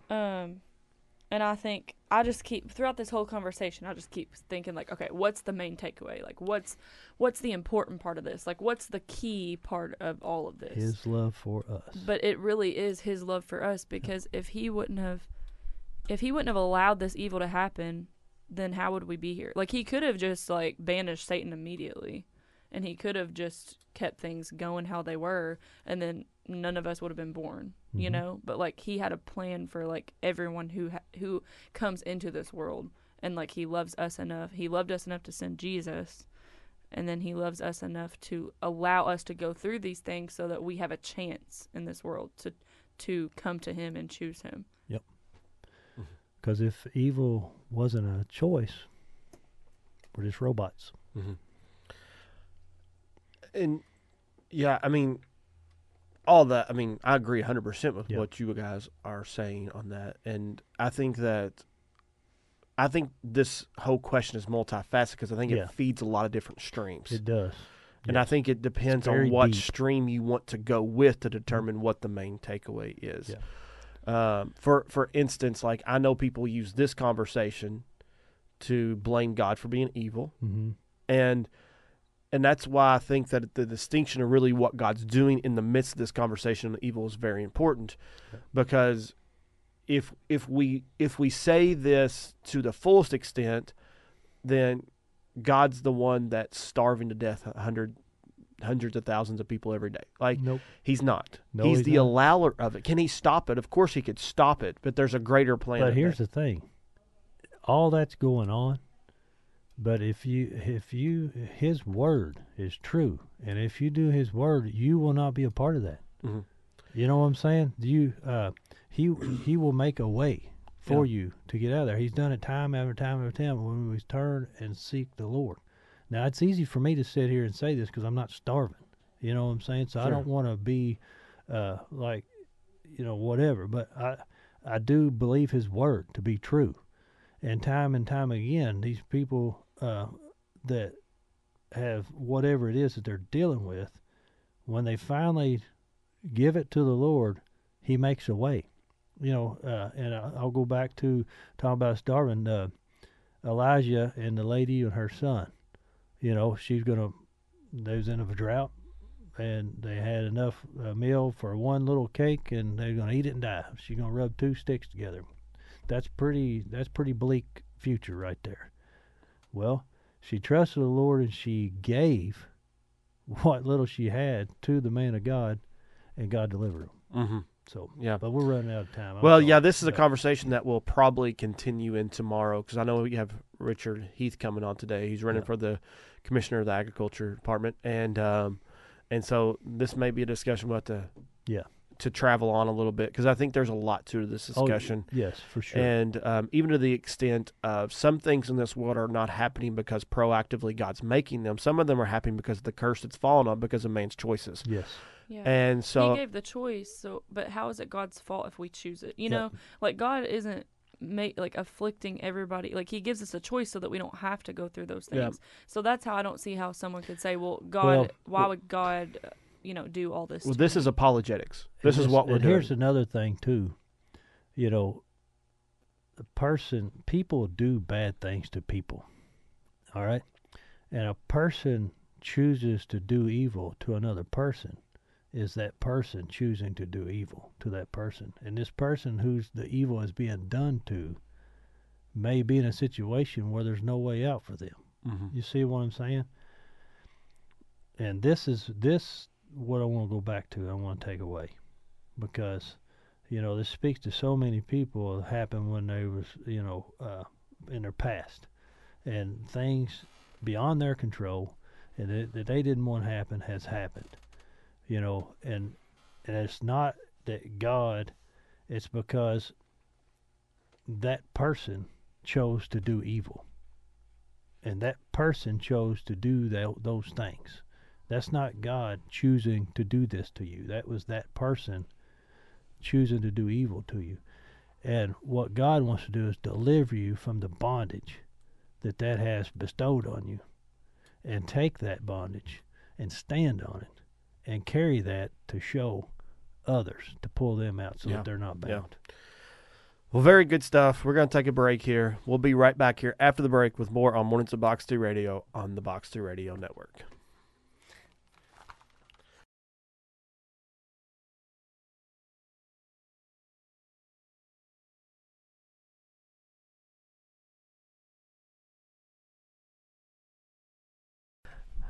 We we are back here this morning. Thank you all so much for tuning in. What a great morning. Not enough time um, for us to get everything that needs to be said said, but we Amen. will continue this talk and um, stuff, continue though. to move.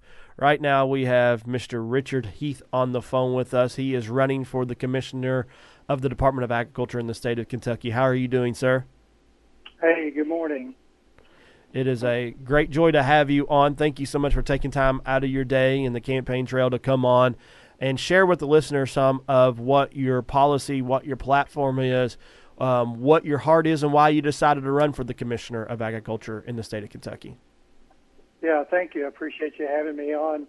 Um, I'm running for Commissioner of Agriculture to be Commissioner of Agriculture. Mm-hmm. This is not a stepping stone or a platform to prepare me for a higher office.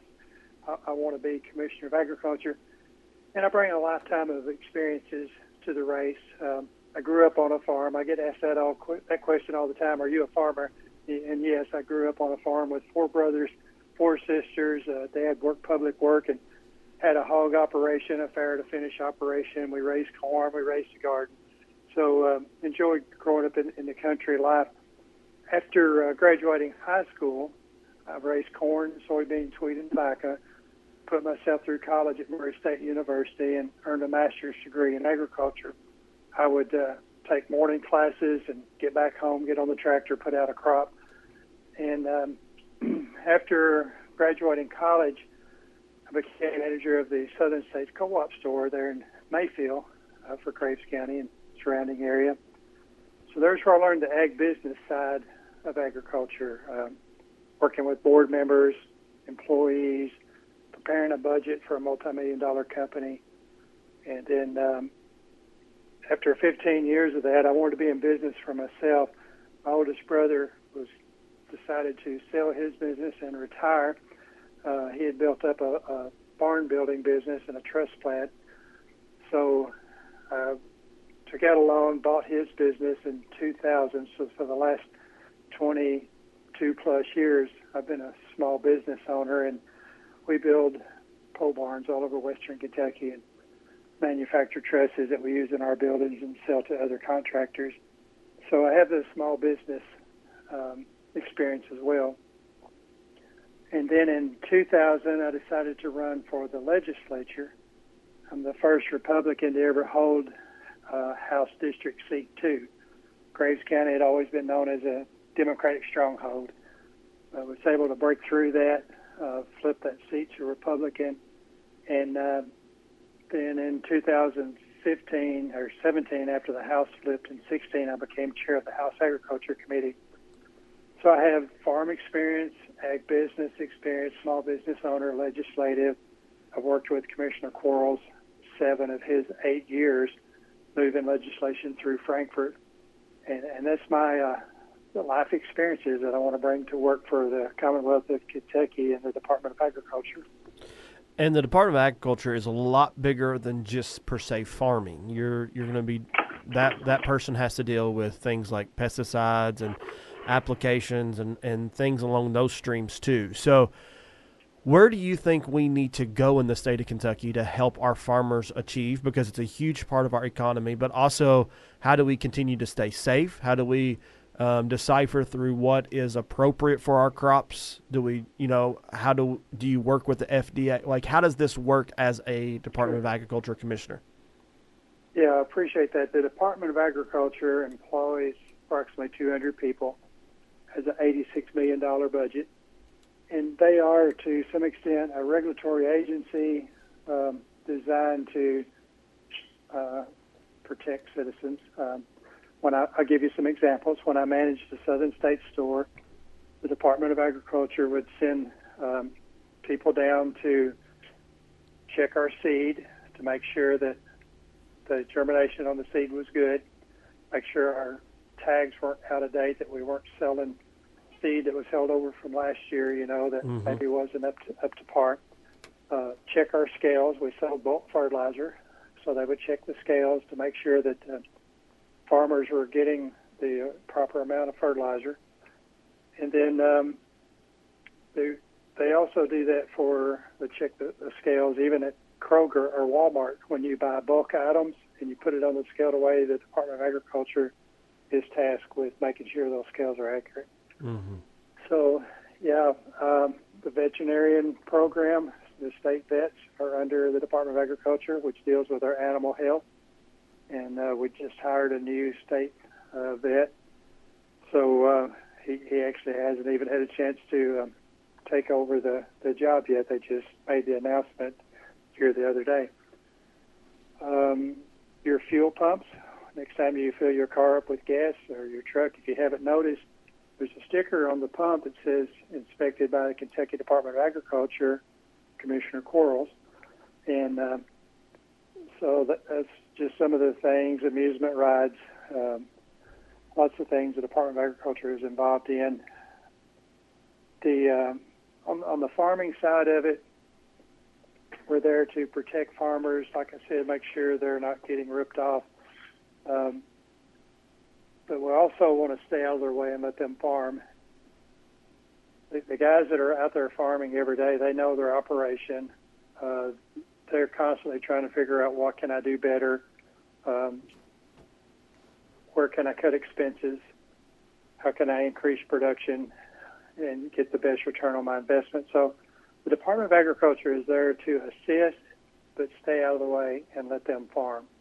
Uh, they they uh, they know what they're doing, and we don't want to get in their way, but we do want to be there to help mm-hmm. uh, when called upon. Amen. Well, I know that we have a pretty um, important date coming up Tuesday, which is the primary in the state of Kentucky, and they're open. Now, correct me if I'm wrong, courthouses should be opening today for early voting. Is that correct? That's correct. It'll be early voting today, tomorrow, and Saturday.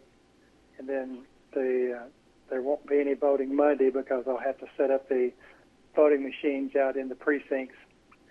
Um, but uh, then Tuesday will be open all day like our normal voting days that we've been accustomed to. Mm-hmm.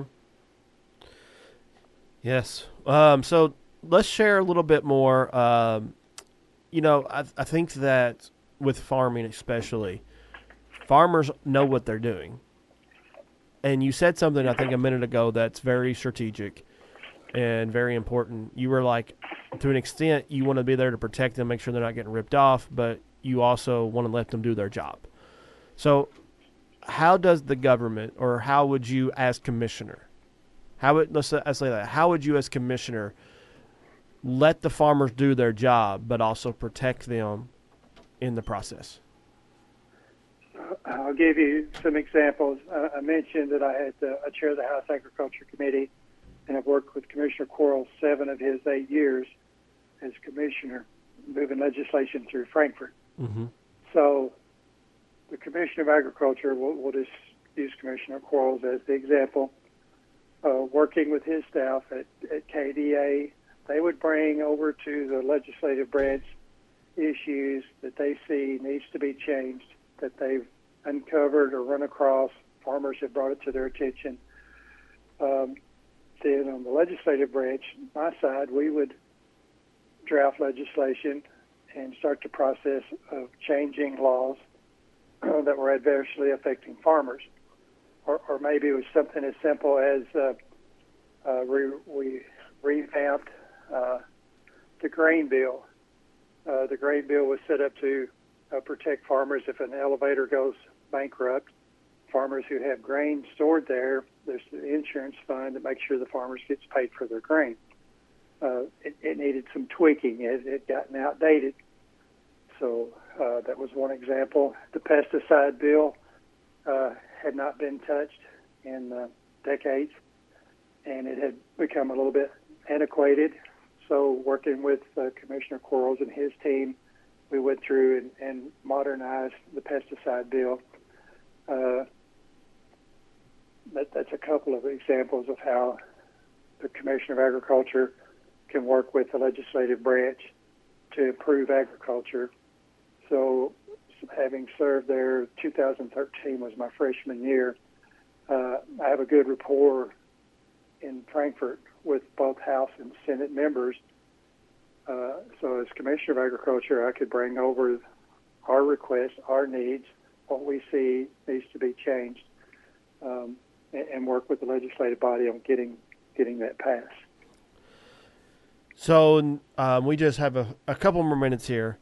How how would you work across the board? I know like Department of Agriculture may be a little bit different than, you know, what you were doing in the legislature, but um, how do you continue to work across the board in just the last couple minutes here to bring the different sides of the aisle together so that we can have the most productive economy and safe farming possible for the state of Kentucky?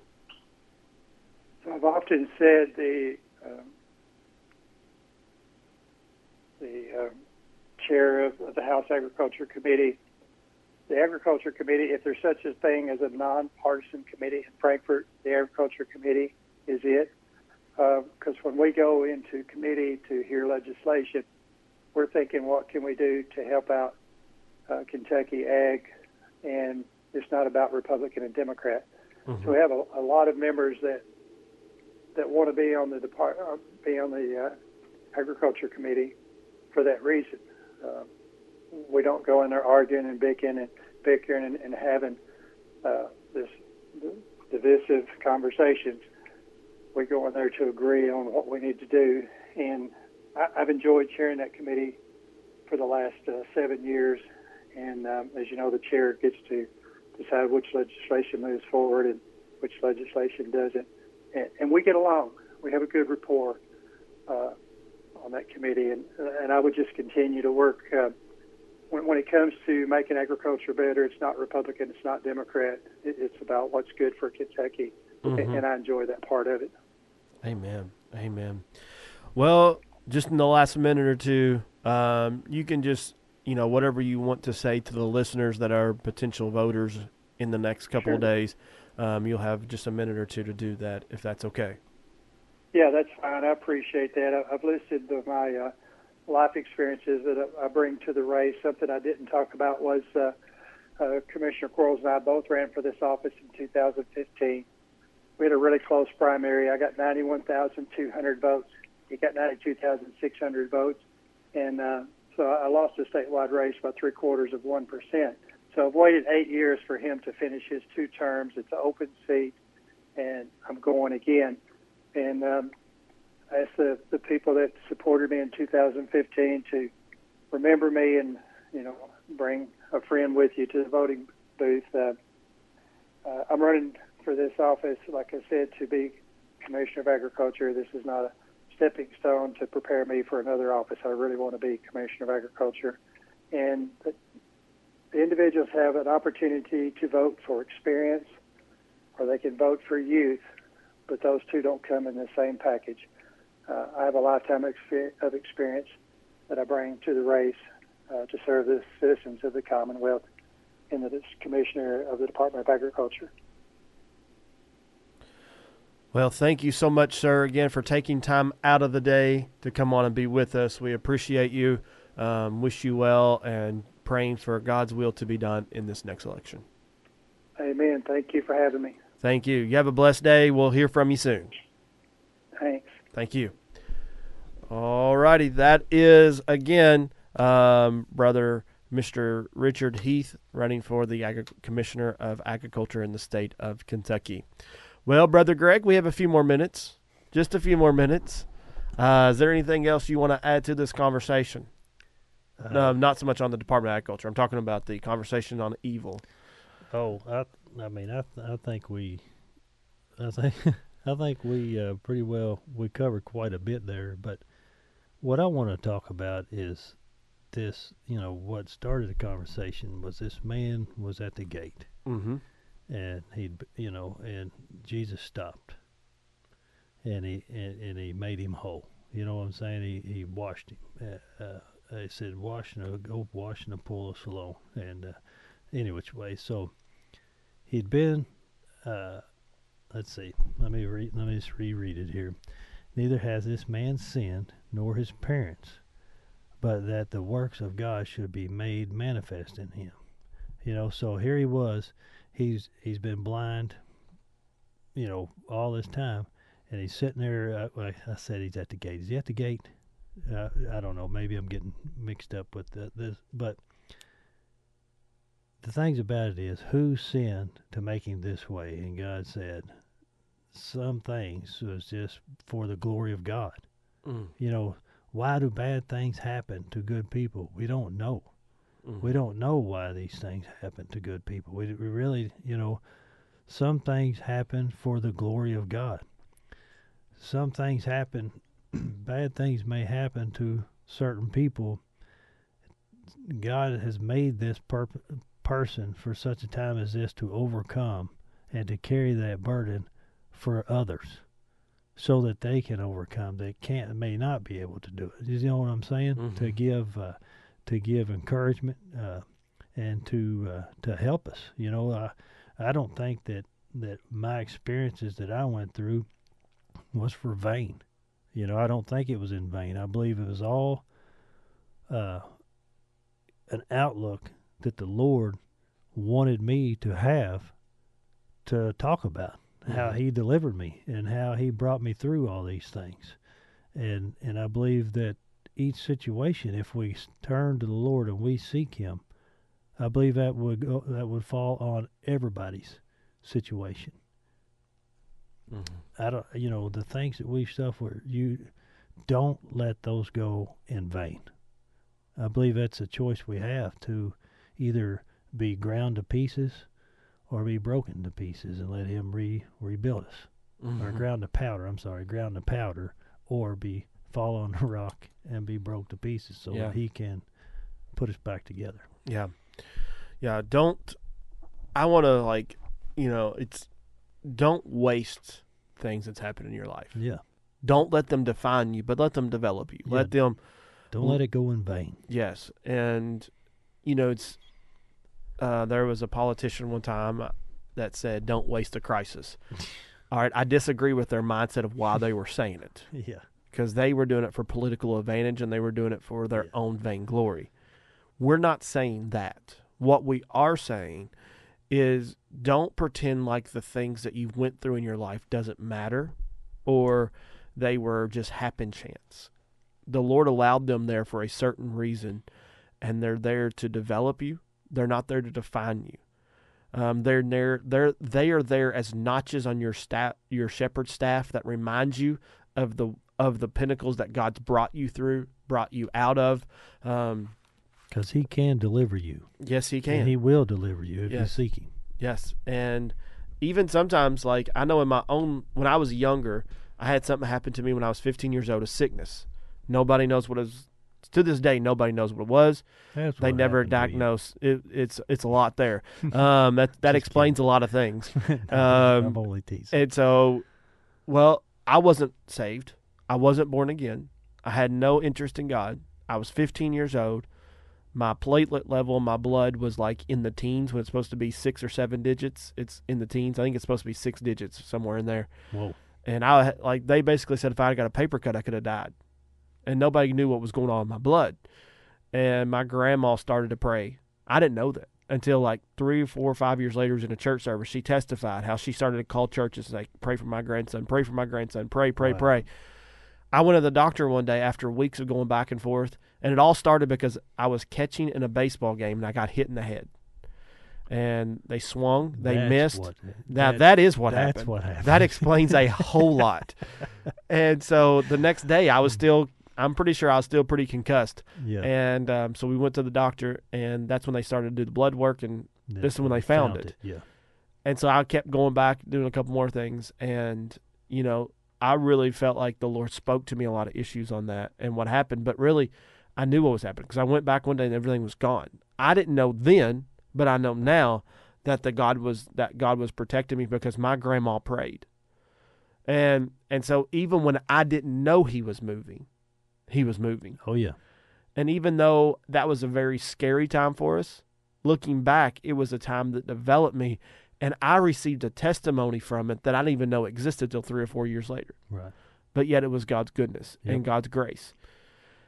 And I think that's what we're talking about. Never let something like that happen and say, well, it's no big deal. It is a very big deal. Yeah. Because God brought me through. Yeah. And even when I didn't know he was working, like that song says, Waymaker. Mm, yeah. He's yeah. working. Yep. And so it's a beautiful thing. Yeah, there's, uh, you know, I hear a lot of people uh, – that have overcome, uh, you know, they may not know the Lord, but uh, they they overcome cancer, they do mm-hmm. treatments and different things, you know, and and they give all the credit to, you know, w- the, whatever the circumstance was, mm-hmm. you know, and uh, and they don't know who God is, you know, and uh, he's the giver of life and he's the taker of life. He's the Almighty. You know, he... Uh, uh, yeah, so I, I don't think that anyone can take life except God allow it. And that's a hard saying right there. But he has a purpose and a plan, and he says that every hair on our head is numbered. He knows the end from the beginning. Mm. And yes, uh, he does. And, you know, everything happens is like what you were saying, you know, it, he's, he has allowed this to happen mm-hmm. one way or the other. But our peace should not come from our circumstances. If our peace is in our circumstances, we are that tumbleweed that's just blowing around in the wind from the next highs or lows in our life. You know, the the love of God and the peace of God is beyond all understanding. So regardless of the circumstances, we have peace and we have joy that only comes from the Lord, mm-hmm. regardless of what's going on around us. You know, uh, Our our feelings, uh, they uh, they are liars. You know, if, if we go, because how many times have you heard, "Oh, follow your heart"? It, well, the the Lord says the heart is of a man is deceitfully wicked, uh, and it took me a long time to realize that. Uh, and uh, yeah, mm-hmm. God is good, and His His. Uh, mercy is new every morning, and His grace is sufficient. Mm. Seek Him early. Seek Him early. Well, we are on the way out. We have about five minutes left this morning, and um, really enjoyed the conversation, had fun with it. John chapter nine, we got into John chapter nine, and this is how really it all started with the, the blind man. And the religious people of the day, was this... was this the man's sin? Was it his parents' sin? And Jesus said, neither. neither. They didn't sin. It was really for the glory of God. Glory it was so God. That the works of God may be manifest. And and I love it that the that Jesus reminded us that everything in our life is not always happening because we was a failure or we brought it on. Yeah. And I think sometimes the enemy wants to convince us of that. Oh, yeah. Um, because then we'll, lead, then we'll live a life of guilt, shame. Everything's my fault. If I didn't do this... And then we will live a life where there's no peace and rest. He, he, he. The enemy loves to rip that away from us, just yeah. what you were saying, Brother Greg.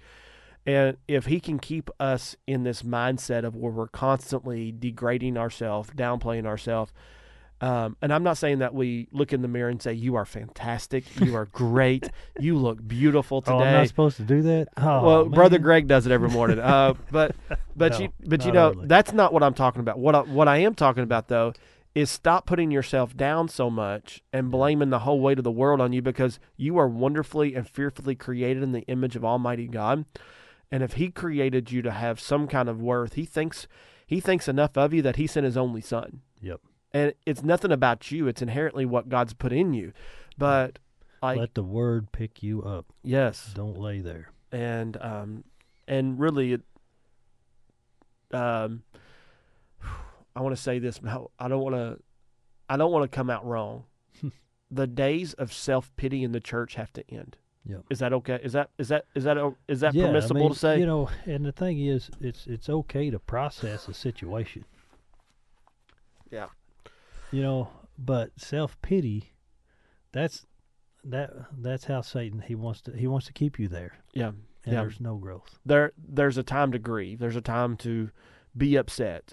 But that can't be forever. Yeah. And I'm I'm seeing people, and I'm I'm, I'm talking to people, and I'm working with people, like, you know, on a on a level of like conversation and, and counseling sometimes to the degree that they've been they have been they've been hurt by the church twenty-five years ago, mm-hmm. and they're still not coming. Yeah. At that point, I don't feel like it's it's on anybody but them. Yeah. It's and that's and that's where Satan wants you.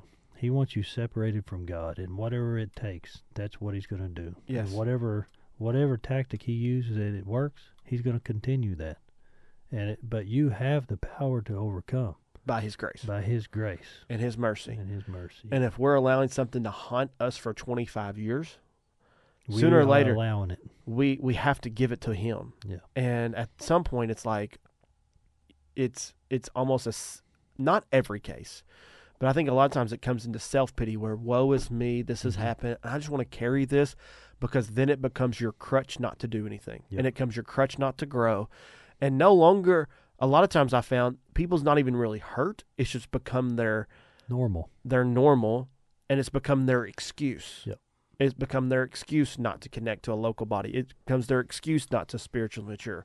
Yep. It becomes their excuse. And so they have perverse language, but their excuse is they've been hurt. Yeah. Or they've been this. And and Jesus said it himself, I have overcome the world, therefore you overcome the world. Amen. And we don't have to live in bondage. We don't have to live with sin. We don't have to live with hurt. We don't have to live with unforgiveness. The blood is enough, and his grace is sufficient. And the power of the gospel is not just to get you to heaven, it's to get the heaven into you. Amen. That's it right there. The kingdom of God is within you. Yes, one hundred percent. Feel it. Well, we're out of time. Yep. Um, we did not have enough time to cover everything we wanted to today. We didn't get to the blasphemy of the Holy Spirit. We were going to talk about Brother Greg. But I thought it was good. I enjoyed this morning. Thank you so much. Um, we've had a lot of people enjoying you being on on Thursday, so thank you for taking time out of your Thursday mornings to come on. Well, we I really appreciate, appreciate it. Uh, I appreciate being here. I, it This helps me, too. You know, I like these conversations. You know, these conversations, it's it's iron sharpening iron, and that's I, I, I really enjoy that. Well, I, we really enjoy you being on. So, we'll be back here tomorrow, seven a.m. Central Time. I think it's Brother Gerald and Brother Denny's morning to be on with us, so they'll be with us tomorrow morning. So we'll be back here tomorrow, seven a.m. Central Time, here on Mornings of Box two Radio on the Box two Radio Network.